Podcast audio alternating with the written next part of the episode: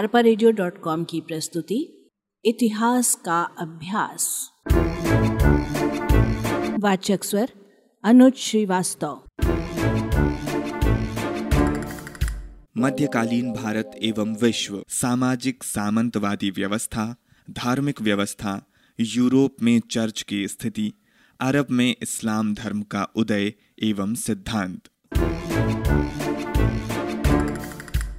प्राचीन काल में एशिया, यूरोप, अमेरिका और अफ्रीका में कुछ सभ्यताएँ पनपी। बर्बर जातियों के आक्रमण के कारण 500 ईस्वी तक पश्चिम में रोम का साम्राज्य समाप्त हो गया। किंतु पूर्वी रोम साम्राज्य, जिसकी स्थापना 500 ईस्वी से पहले हो चुकी थी, लगभग 100 वर्ष बाद तक चलता रहा। उस समय पश्चिमी यूरोप बहुत छोटे छोटे राज्यों में बंटा हुआ था। किंतु कुछ विजेताओं के पतन और नए राज्यों के उदय के पश्चात विश्व के राजनीतिक मानचित्र में बहुत परिवर्तन आया। पश्चिमी यूरोप में परिवर्तन अधिक स्पष्ट थे। इस काल में वहाँ जिस सामाजिक आर्थिक व्यवस्था का विकास हुआ, वो प्राचीन काल की सामाजिक आर्थिक व्यवस्था से काफ़ी भिन्न थी। प्राचीन यूनान और रोम में उत्पादन का अधिकांश कार्य इस काल में पश्चिमी यूरोप में जो व्यवस्था विकसित हुई, उसे सामंतवाद कहा जाता है।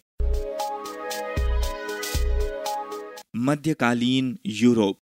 रोम के सम्राट कॉन्स्टेंटाइन ने रोमन साम्राज्य के पूर्वी प्रदेशों की नई राजधानी 330 ईस्वी में प्राचीन यूनानी नगर बेजेंटाइन में स्थापित थी। इन नगरों का नाम सम्राट कॉन्स्टेंटाइन के नाम कॉन्स्टेंटिनोपल पड़ा। पश्चिम रोमन साम्राज्य बर्बर आक्रमणों द्वारा नष्ट हो चुका था, मगर एक हज़ार सालों तक पूर्वी रोमन या बेजेंटाइस साम्राज्य का नाम बना रहा। बेजेंटाइस सम्राट ईसाई धर्म की जिस शाखा के अनुयायी थे, उसे पूर्वी या ग्रीक आर्थोडिक्स चर्च कहा जाता था। तुर्कों ने चौदह में वेजेंटाइन साम्राज्य के प्रदेशों को जीत लिया। रोमन साम्राज्य के पतन के पश्चात पश्चिमी यूरोप में बड़ी अव्यवस्था फैल गई। अनेक छोटे छोटे राज्यों का उदय हुआ। सन 800 ईस्वी के लगभग शार्लेमन ने एक बड़ा साम्राज्य स्थापित कर लिया, जिसमें आधुनिक फ्रांस, जर्मनी तथा इटली के कुछ भाग शामिल थे। उसकी मृत्यु के बाद ये साम्राज्य छिन्न भिन्न हो गया। सन 1000 ईस्वी के लगभग एक नए साम्राज्य की स्थापना हुई। इसे पवित्र रोम साम्राज्य कहा जाता है। इसमें जर्मनी और ऑस्ट्रेलिया के छोटे बड़े राज्य शामिल थे। धीरे धीरे पश्चिमी यूरोप के अन्य भागों में भी कुछ नए राज्य पनपे। यूरोप में सामंतवादी व्यवस्था। यूरोप में मध्यकाल में जिस सामाजिक आर्थिक व्यवस्था का उदय हुआ, वो सामंतवादी व्यवस्था के नाम से जानी जाती है। मूलतः वो एक ग्रामीण व्यवस्था थी, जिसमें किसानों को अपने उत्पादन का एक हिस्सा लगान या कर के रूप में लोगों को देना पड़ता था, या बिना किसी भुगतान के मालिकों के लिए श्रम करना पड़ता था। पश्चिमी यूरोप में एक ताकतवर केंद्रीय सत्ता के अभाव के परिणाम स्वरूप ऐसी राजनीतिक संस्थाओं का उदय हुआ, जिन्हें यूरोपीय सामंतवाद की एक प्रमुख विशेषता माना जाता है। संसार के अन्य भागों में राजनीतिक संस्थाओं ने एक भिन्न ढांचा अपनाया। कृषक सामंत अपने अधिपतियों से भूभाग लेते थे। वस्तुतः वे स्वयं खेती नहीं करते थे। कृषक इनकी ओर से खेती करते थे। सामंती समाज में इन किसानों का स्थान सबसे नीचा था। यद्यपि वे जनसंख्या में सबसे अधिक थे। किसानों के भी कई वर्ग थे। पहला वर्ग स्वतंत्र किसानों का था। वे अपने अधिपति से ज़मीन प्राप्त करके उस पर खेती करते और इस प्रकार उसका प्रबंधन करते।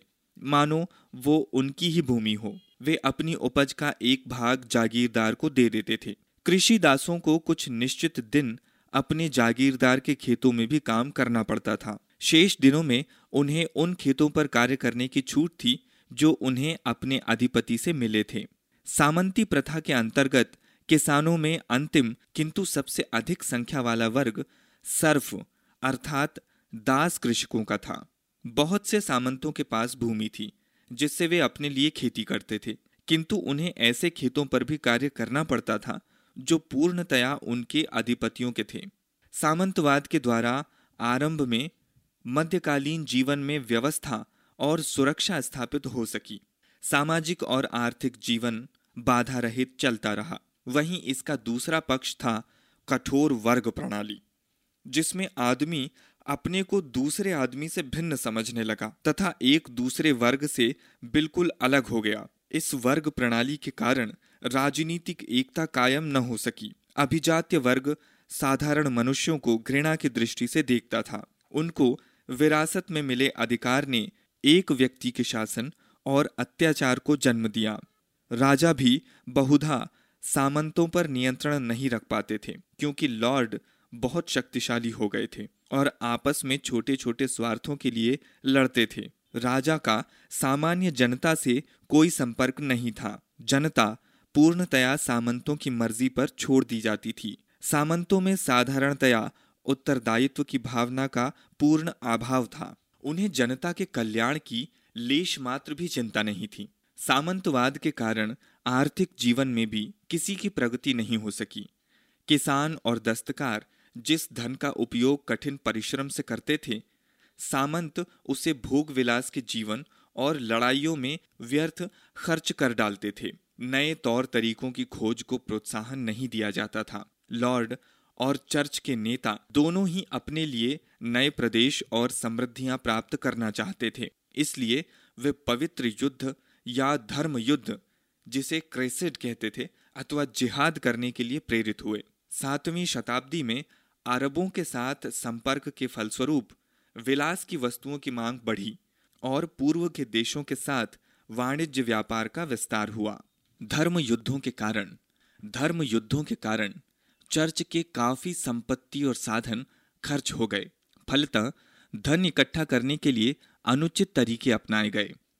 अरबों के साथ संपर्क के अच्छे परिणाम हुए। अरबों ने उन्हें अपनी सभ्यता की कलाओं और विज्ञान से परिचित कराया। यूरोप वासियों ने कुतुबनामा का ज्ञान प्राप्त किया और कागज़ बनाने की कला सीखी। धर्म युद्धों के कारण ही अरबी भाषा से बहुत से शब्द अंग्रेज़ी भाषा में आए, जैसे लेमन, शुगर, सिगुर, सोफक, मुस्लिन, सॉटन, बाज़ार, अल्जेब्रा, ज़ीरो, साइफा, केमिस्ट्री आदि। मध्यकालीन यूरोप में चर्च। मध्यकाल में रोम कैथोलिक चर्च भी पश्चिमी यूरोप में उतना ही शक्तिशाली था जितना कि सामंतवाद। चर्च में सबसे ऊँचा स्थान पोप का था। उसे पृथ्वी और ईसा मसीह का प्रतिनिधि माना जाता था।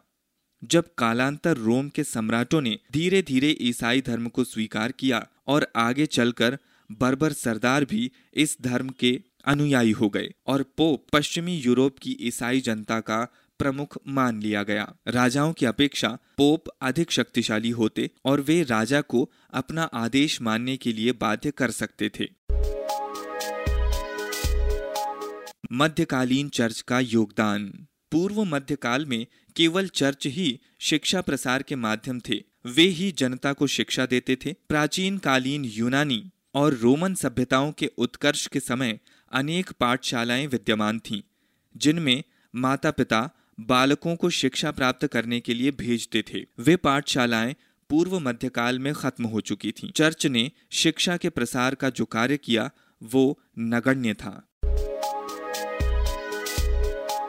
वास्तुकला मध्यकालीन यूरोप में वास्तुकला के श्रेष्ठ उदाहरण गिरजाघर हैं। वे रोम के मंदिर बेसिलिका के अनुरूप बनाए गए थे, जैसे कि बेजेंटियम में थे। इनके बीच में विस्तृत हॉल होते थे, जिनके दोनों ओर स्तंभों की पंक्तियाँ होती थीं। छत, गुंबदाकार और दीवारें ठोस और मोटी बनाई जाती थीं, जिससे कि वो भारी छतों को संभाल सकें। इसलिए गिरजाघरों के अंदर साधारणतया अंधेरा रहता था। इनकी निर्माण शैली सादी थी।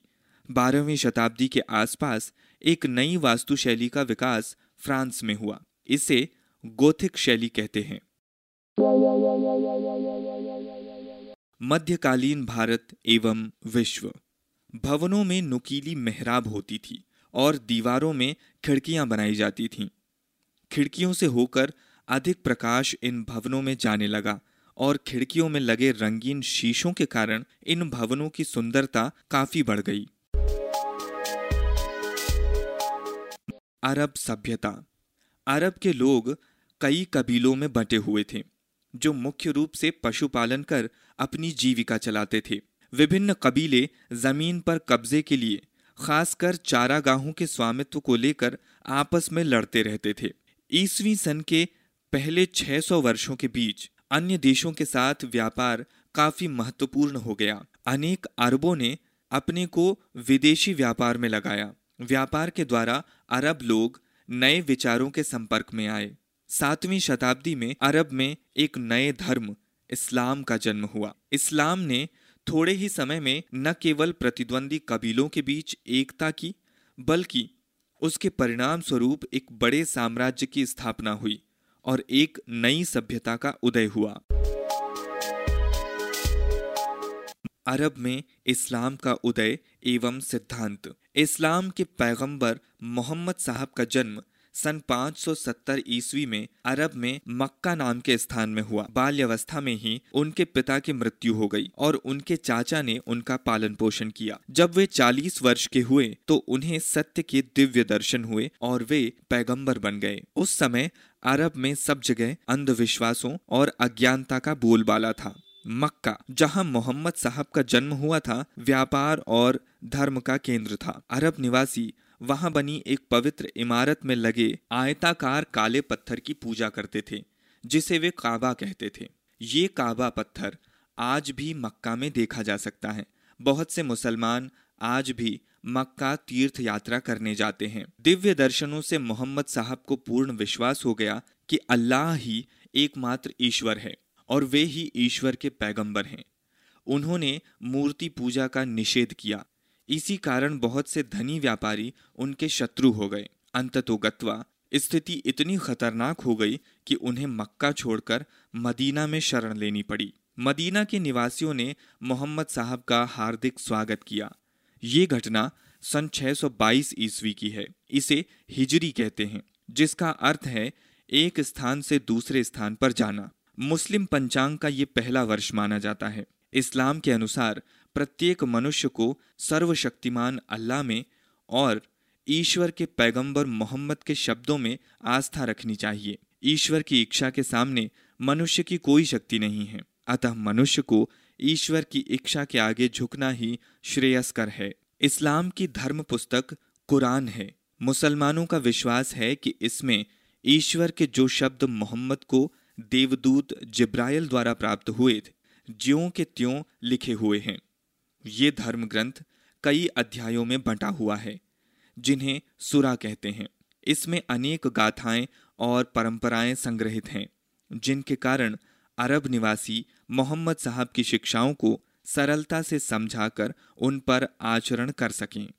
मुसलमान कुरान के अतिरिक्त मोहम्मद साहब की जीवनचर्या और उनके उपदेशों से भी शिक्षा लेकर उनका अपने जीवन में आचरण करते हैं। जीवनचर्या का वर्ण सुन्नत में और उपदेशों का संग्रहण हदीस में है। ये सही आचरण के लिए मानक निर्धारित करते हैं। इस्लाम धर्म के सिद्धांत।